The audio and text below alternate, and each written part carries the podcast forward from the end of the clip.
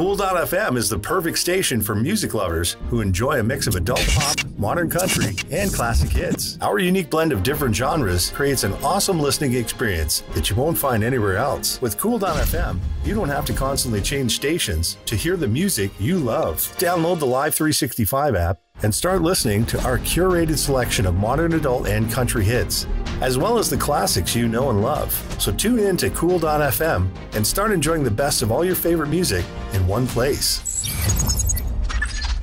Hi, I'm Ben Humeniuk, creator of BRO-D Can't Be Broken. You can find me on Ben Humeniuk at Twitter, Facebook, and Instagram. And you are watching and listening to Two Geeks Talking.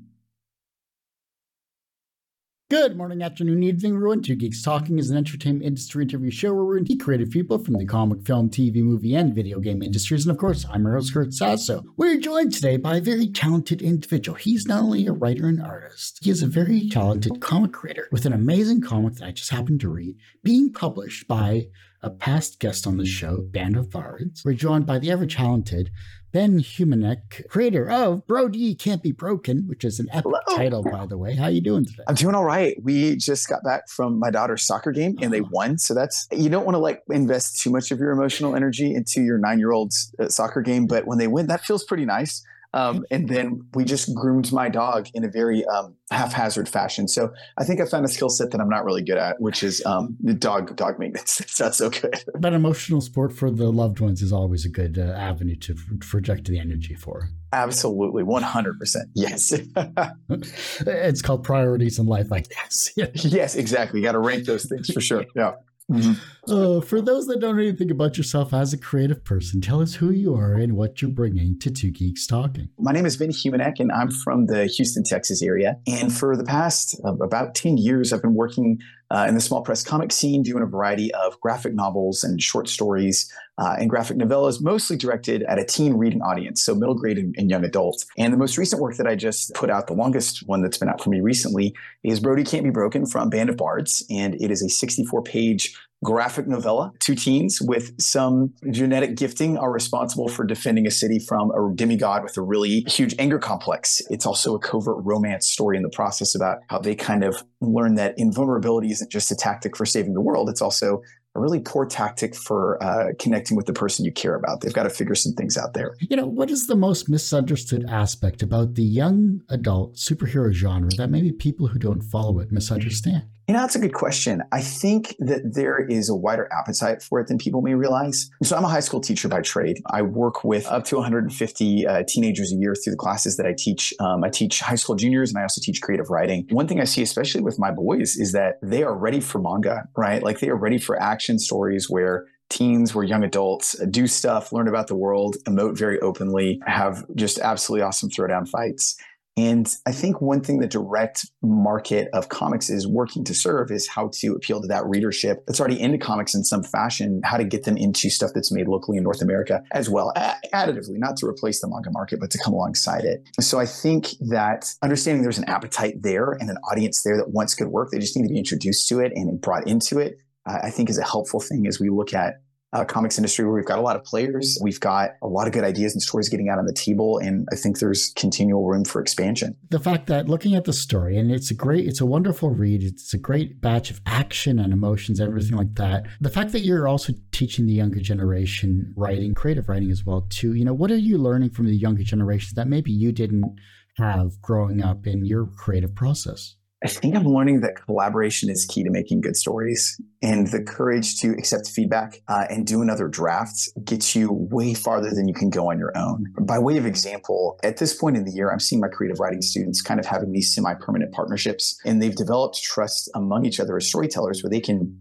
pass a draft, hear feedback, and not feel wounded by that. Right? If their story's not perfect the first time, they're in a place where they're able to accept that, hey, it's not me, it's it's the story itself. Another pair of eyes does help me develop this. And then they're able to take that feedback, turn it around and make a stronger product, which is cool. That vulnerability that makes good writing possible. They're practicing with each other first.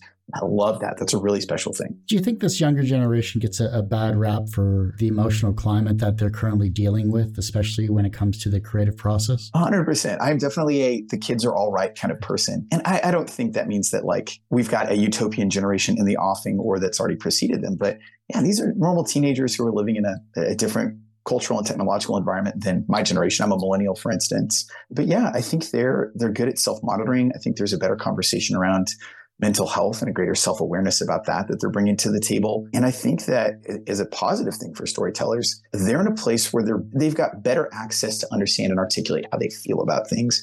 And really a big part of storytelling is invoking emotion. And so when I see my kids picking apart the latest episodes of The Last of Us and talking about how they cried deeply into their tissues, you know, in between uh, infected attacks or whatnot, it's it's cool. Uh, it's cool to see them grappling with it. And I think our current young generation, they're pretty brave one. I think they're more resilient than we give them credit for because they've had to live through a pretty disruptive pandemic incident. They still are aspirational about what they can accomplish and achieve for themselves in the future. And I love that. That gives me a lot of energy in life in my practice. Why was BRO-D Can't Be Broken an important story for you? Growing up, specifically as a guy, I had an understanding that the way to function in the world was to uh, kind of bury the extreme emotions in my life, which is hard because I'm also an English major and I have a lot of feelings. But you know, you kind of live in that in that friction between those ideas. And I think what I ended up doing with Brody was I was writing myself a metaphor about how this character whose his ability is basically that he can't be hurt. He's got this this field, this AT field, if you want to use Evangelion uh, speak, uh, Evangelion speak there, that prevents him from being hurt, but it can only protect him. And so he's essentially spent his young life being a first responder in disaster situations, trying to help people where he can go in and you know, take some falling debris and be fine. But as he faces an incident where protecting himself isn't enough, and where he's got someone that he cares deeply for participating in this with him, I think he's beginning to learn that keeping your emotions closed off or pretending those don't affect you is actually not healthy. You've got to be vulnerable. You've got to let someone else in. And that gives you the chance to connect and to aid and really make a difference. And I think that's something I've been working at in my 30s. Uh, I think I just wanted to write a story where someone was working that out way earlier and, and getting a better run at that before they hit their adult years and maybe use that as a chance to give my readers permission for themselves uh, to be more open and to let the slings and arrows of the world still affect them while charging forward bravely ahead. So then how did this affect you in your real life? How did you translate the issues that you had that you've repressed and how did it come out in a maybe a healthier man. In a lot of ways, I'm naming how I'm feeling much better now. I'm also a parent. We've got three kids under the age of nine in this house. And, and not to make it too psychological, but I think Kurt I'm someone who's like denied anger for a long time. Uh, if we're going with the Enneagrams, I'm on the nine side where, you know, you have those like, I feel things, but I don't talk about them. You know, everything needs to be at peace. I think as my kids work with anger and conflict, we're learning it's better to give them equipment where they can say, like, I'm feeling mad right now. And then that's a much better alternative than like, I hate you. I want to tear you apart. Right. Like, well, that's extreme. I'm learning to do the same thing to articulate when I'm angry or when I'm overwhelmed or God forbid to say to my wife, today was a tough day. Can I take 20 minutes? Can I step to the side instead of white knuckling my way through life and then just feeling grumpy later. The more we can say what we're feeling, the better we are. You know, in the story, Amanda, she's the co-protagonist. She's the character who does that. She has lived through kind of a really controlling situation in her past. She's trying to get over. She's got uh, some stigma in her life because of that. She's also really in tune with who she is, where she's at, what it takes to to make sure others are well cared for. Uh, she's able to name where she's at and to make sacrifice plays accordingly. So I think where Brody is like the growth factor, she's like the one who's gotten there and who's achieved it. Being a writer and an artist when it comes to this creative process, mm-hmm. other than having, say, your wife or your kids read over your final drafts, what was this journey like for you? What was the the initial concept that like created Brody and created your other characters and and how did that help you maybe on a therapeutic level creatively? Yeah, that's a great question. Um, it came about when I saw uh, an anthology of shonen style fight comics that were made by Western indie creators. And I don't mean indie in terms of like they're working their way into like big two work. I mean indie in terms of kind of Fantagraphics, you know, drawn and quarterly, uh, underground influenced crowd, just taking really left angle approaches to this medium. And so that started to stir in my mind what kind of story I'd want to tell if I had the chance. I'd like collaborating with other creators. I've drawn stories for other writers, for instance, working within the, the North American uh, indie comics scene. And with this one, I wanted to do it solo soup to nuts just to push myself and see if I could grow. But I definitely had to invite people into the process to give feedback. So I got really valuable perspective from some fellow creators like CJ Hudson, Matt Battaglia, Doug Wood, Stony Williams, Fellhound, Mark Pate, and others that that I, that credit and thank in the book because, you know, even though I'm trying to accomplish this myself, I'm not always the best judge of what I'm putting on the page. And I need someone to set me straight. I need help. As a big Star Trek fan, one of the the famous uh, discussions that's had in the episode "City of the Edge of Forever" on the Edge of Forever, where Kirk goes back in time and has to let this social worker die to prevent World War II. And they talk about how some of the most beautiful lines written in the English language are "Let me help," possibly even more powerful than "I love you." I think I found that to be true in my comics journey. As much as I want to do solo, I still need help. Um, and so therapeutically, I think that got reinforced having a 64 page book to do by a specific deadline so that I could you know, honor my obligations to Band of Bards. It was important to get other people into the process. And to say, you know, fully Bards themselves was incredibly helpful. Also, just to Tim Stolinski and Chris Benamati, they're really encouraging guys who've got a great vision for what kind of comics they want to make. Uh, and I think I've I've found that they are they're almost more like label managers for like an indie music project than they are uh, like people who are just kind of running a comics project uh, amorphously from behind like a like a cloud computing a software platform or something like that. They're very hands on, and I like that. Well, I was actually that's a great segue into the question mm-hmm. I was going to ask, which is, you know, how did you approach, or did did you approach Band of Bards, or did they approach you? Like, how did that conversation start? And you've already said it's apparently how it ends. So, I, I, yeah, this is kind of goofy, but I, I, hit them up very quickly once they opened submissions back in. They'll have to correct the date on this. It was either late 2020 or early 2021. I basically submitted a longer form graphic novel project to them that I had been noodling on for quite a while, and they were interested. But as we discussed it, it became clear that this would be the kind of thing that would take two years minimum manpower to accomplish, and that wasn't going to be feasible for kind of both of our publishing objectives. So having had this idea for kind of a shonen fight comic that I'd gotten elsewhere, I was like, maybe we could do a shorter project and get it to market quicker. And they were very open to that. I think some of it came from just timing, like knocking on their door very quickly and being like, hey guys, being like, all right, well, this guy's got a lot of enthusiasm. and then from there, like being really collaborative in the dialogue about what kind of book would best suit their mission and their model uh, within the scope of what I could accomplish. Everyone usually asks, what's the wisest piece of advice or what's the most BS piece of advice? But what is the second wisest piece of advice that you've received that has stuck with you in your career? The second wisest piece of advice that I've gotten, I think, is because I know the first one because because I've said it recently in public, but I think the second one is that you're allowed to make B's or C's and, and I'm not saying that because I'm a teacher. I worked at a nonprofit Christian summer camp for a short period of time after college. And that was a chance to listen to other nonprofit leaders kind of about their philosophy of life. And I remember we had a guest speaker one time who was talking about a time where he was bivocationally pastoring a church, where he was raising a young family, and where he was attending a seminary and he was not doing great in his seminary classes. He was just barely scraping by, just you know, not studying Greek enough or something. And he went to his professor. He kind of talked about his stress about how he was not doing everything at 100. percent And his professor was like, honestly, like you've got these other obligations that are more important. You need to allow yourself to make a B or a C. Like you're going to be fine if you don't make the top tier grade on this one. And so I think when it comes to creating comics, those are really important to me. I, I want a body of work that readers can interact with uh, be encouraged by, be entertained by, um, that will provoke them to thought. But I have higher obligations in my life too. Like I do have a family, I do have students. And so comics has to fit in the margins. And if I'm honest, there are some pages in Brody that are probably a B or C page.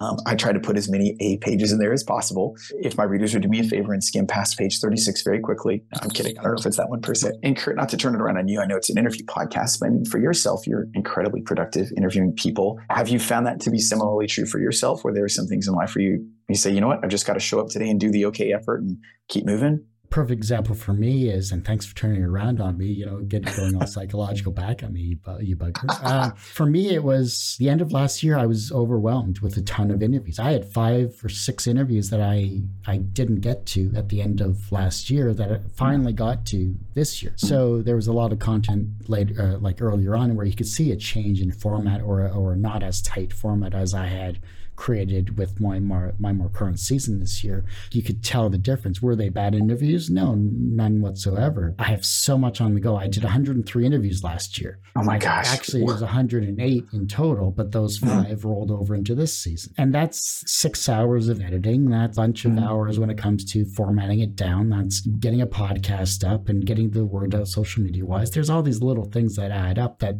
people don't realize what gets put into this show. And then changing of uh, the format from adding both a free service and a paid service as well. Because for mm-hmm. 15 mm-hmm. years, I had never had a paid service because yeah. I didn't feel like the show would benefit from paid service, or rather, I didn't think that people would pay. Is Mhm. my ultimate goal. So Mhm. we all want to be paid for our, our productivity. We all want to be Mhm. paid for what we're creating here. And, you know, selling a, a comic book, putting yourself out there, and we're selling ourselves in some way, shape, or form. Do we have enough value for ourselves? When it comes to what we feel like we're worth 10 or so years ago, I should have started a paid service for 25 bucks or something like that. You know, something to set that bar Mhm. but I didn't because I didn't think people would think that there was value in this show. That's on me. but you know, how about yourself as, as a creative person? Did, have you felt that you're not enough for what you're creating, even though you know you have the talent and the drive to do what you're doing? Oh my gosh, 100%.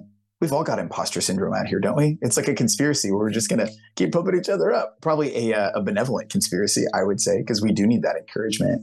Yeah. I mean, I, and I love how you're painting the picture about like taking the step of putting value in your work, like asserting that for yourself and saying that does matter. I think it's true. I think for myself, anytime I create a project to put in the world, I've got to have like a small amount of foolishness and a heaping helping of courage to take the step to submit that out there. And I think publishing is a really helpful way to do that because you submit to an organization that can carry your work and the submission and the rejection are usually an invisible process to the outside reader. So if you're the kind of person who worries about saving face, and I think we all do to some degree, working your way through the publishing route is a probably a helpful way to do that because you can take your time, you can pace yourself, you can process the inevitable rejections because everyone does get those. Not every project's right. And then when one hits, you just go for it like crazy. And then when you feel like you're failing, you ask your friends for uh, for insight and how do I make this better? So, but I think you know the act of publicly podcasting, regularly getting material, that's such a visible thing. And so I think that's huge.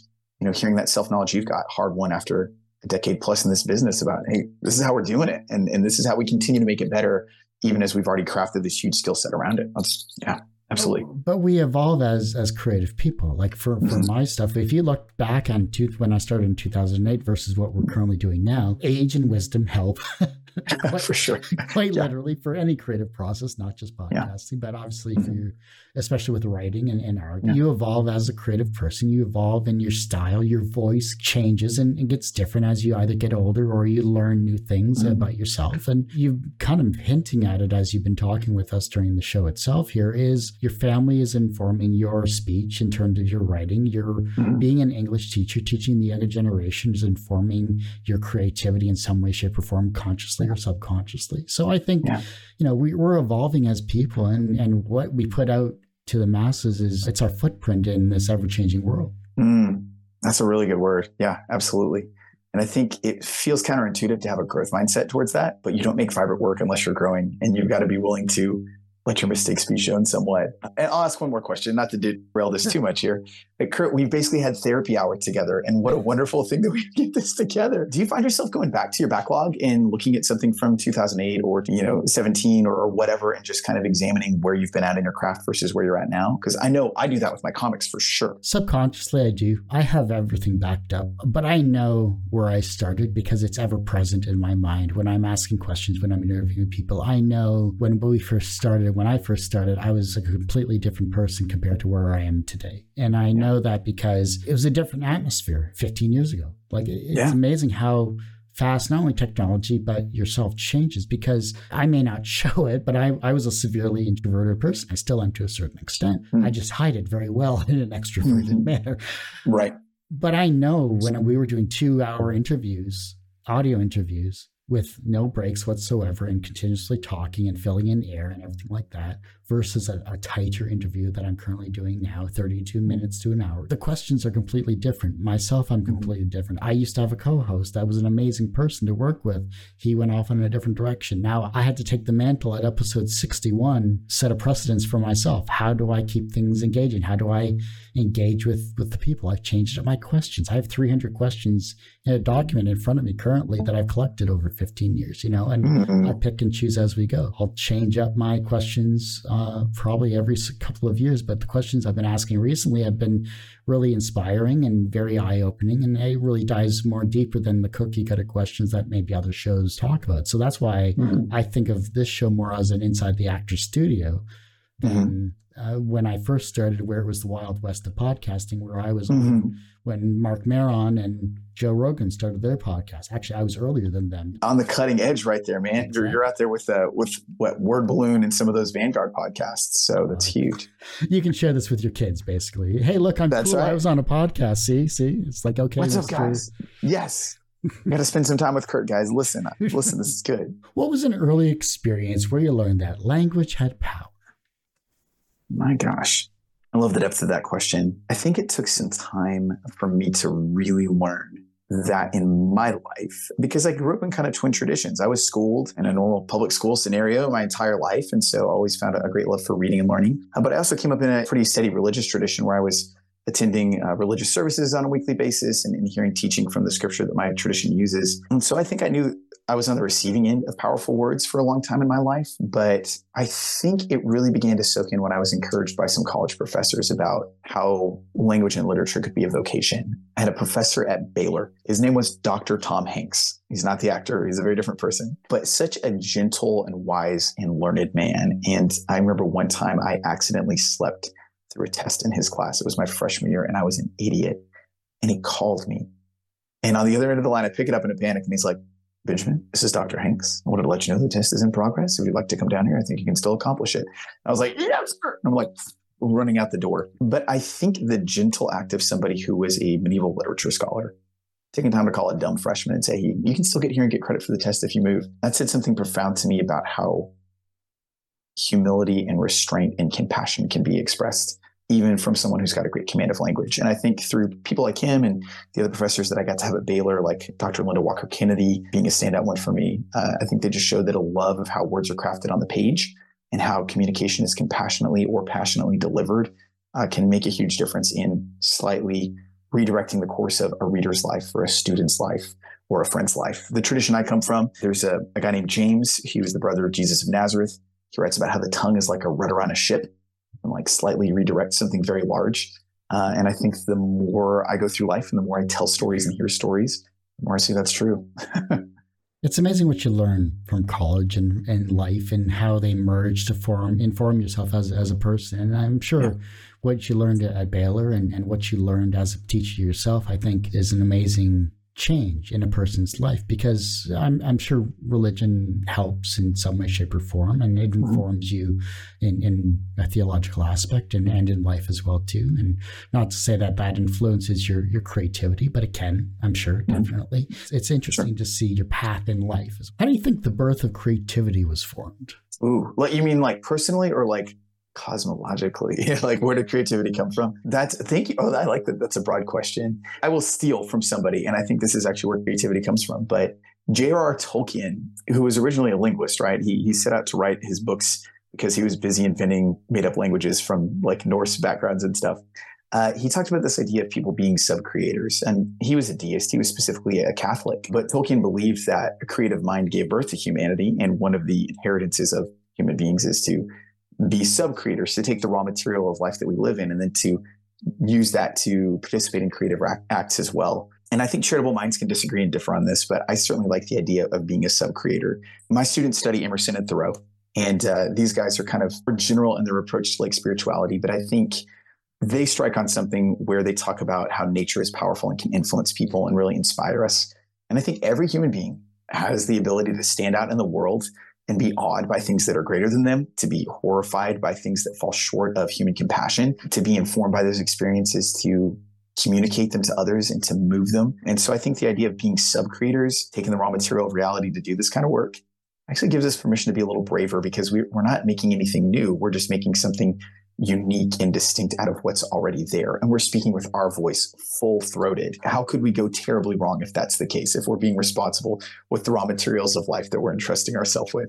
Maybe that's a little too poetic for Saturday morning, but the English teacher has come out and I can't put it back in the box now. I'm so sorry, Kurt. Honestly, that's what I was expecting. You wait till we get to our more, more introspective questions. Okay. Is there a comic that made you feel the way you hope readers of your work will feel after reading it? I, am thinking about how to formulate a response because the works that have informed me most strongly as a comics reader are things that have a darker tinge to them. I think about the class of 86. You've got Watchmen, you've got Dark Knight Returns, these rich literary books that kind of change the direction of North American comics. I think for me, this is actually less informed by the comics reading I've done and more by uh, televised media. I think of the optimism of Star Trek, where you take flawed but aspirational people and you put them in a circumstance where they can not only grow themselves but also help others.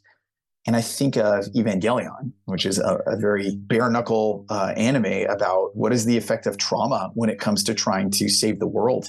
And specifically, how do we overcome our fear of wounding ourselves and others? That kind of hedgehog's dilemma. I think I wanted to fuse those two thoughts. How do I make a more optimistic version of Evangelion? How do I make a Star Trek story where we take some real scrapes on the knuckles uh, to get to a better world. And so I think those are the biggest vibes that came in here. Now, albeit with a healthy dose of, I'm thinking of like Daniel Warren Johnson when I'm trying to draw pages or when I'm trying to find that balance between really brutal action and heartfelt conclusions. I, of course, cannot draw nearly as well as that master, but but that's a high bar to set, right? That's what you're kind of kind of jumping after here. I also think John Romita Jr. storytelling is just so fundamentally sound and kinetic. I was chasing a lot of what I grew up reading from his amazing Spider-Man work, for instance, because that's uh, one of the key characters that got me into comics. Uh, those things definitely informed it as well in a big way.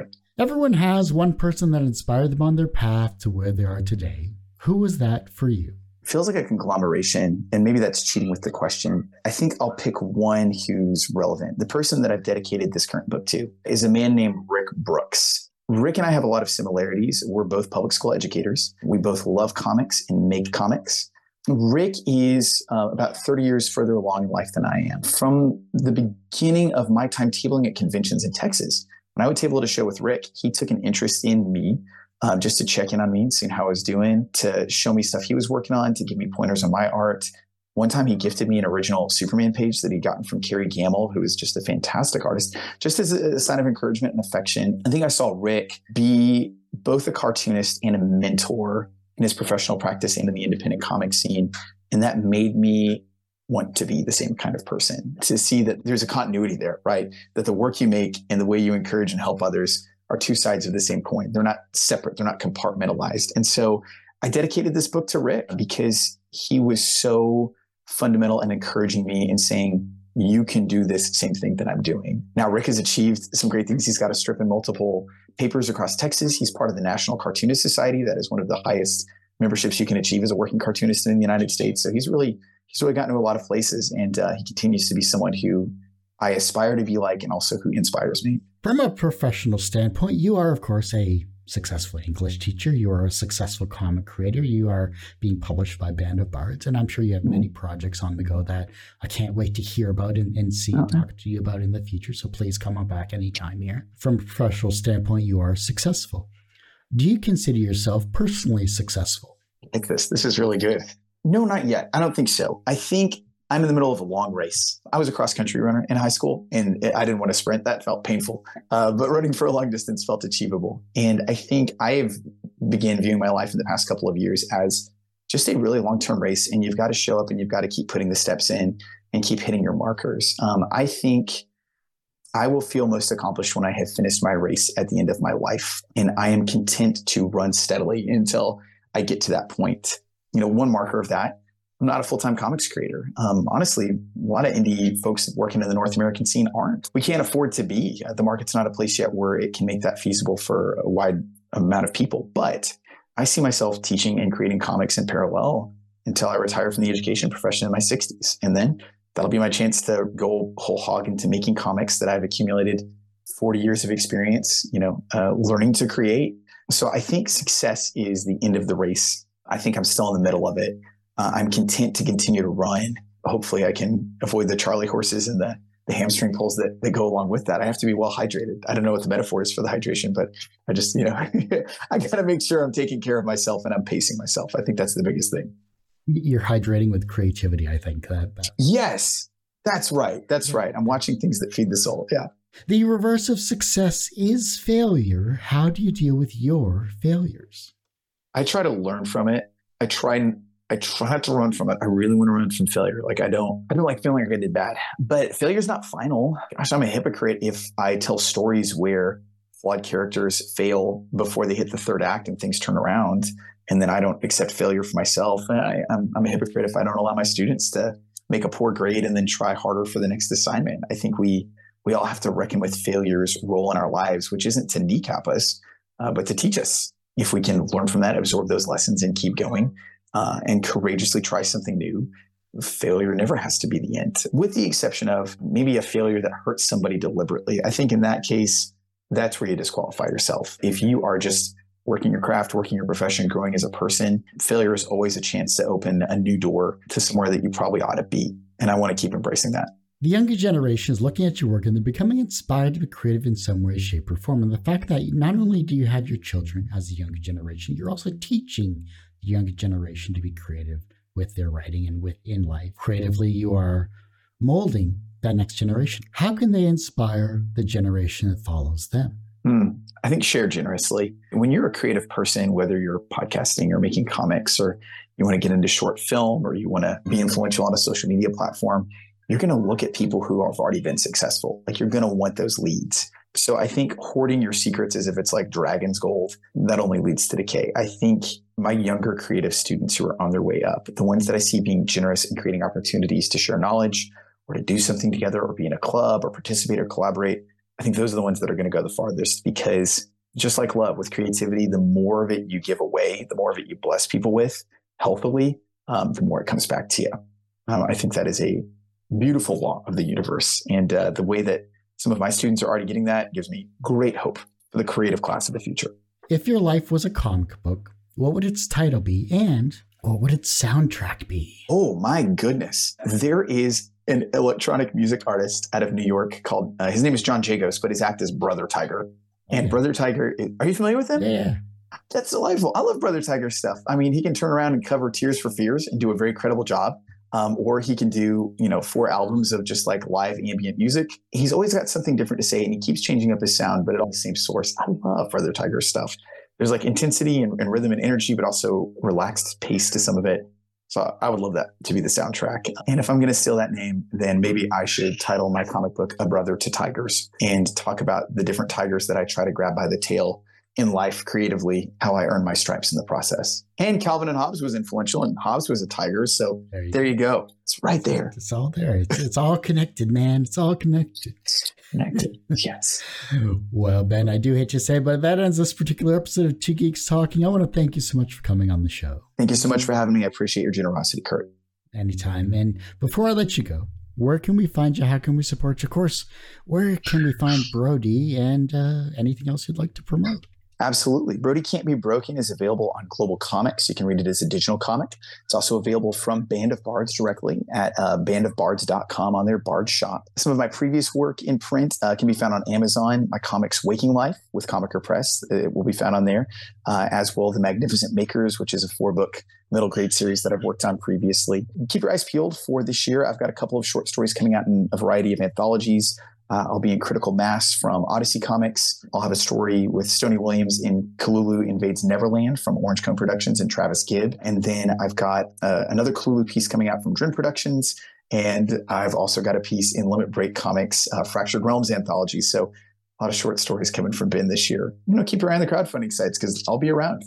well, like I said, that ends this particular episode of Two Geeks Talk. Again, of course, find this interview and a thousand plus others on our website, tgtmedia.com or twogeekstalking.com. That's the word two, not the number two website's going through a revamp, so please go to our YouTube channel, which is youtube.com forward slash C forward slash TGT Media. Podcast is finally back after 15 years because, you know, reasons, and it is on two geeks talking.podbean.com. Search for Two Geeks Talking any audio streaming service, and you should be able to find it. Please like and subscribe there as well, too. It does give me a little warm, fuzzy feeling when you actually do that because it makes my life, you know, meaningful and worthwhile just because, you know, I, I, I'm in a void. So please please help out that way. and as I say every week, everyone has a story to tell. It's up to me to help bring that out. Thanks for listening and watching on Two Geeks Talking.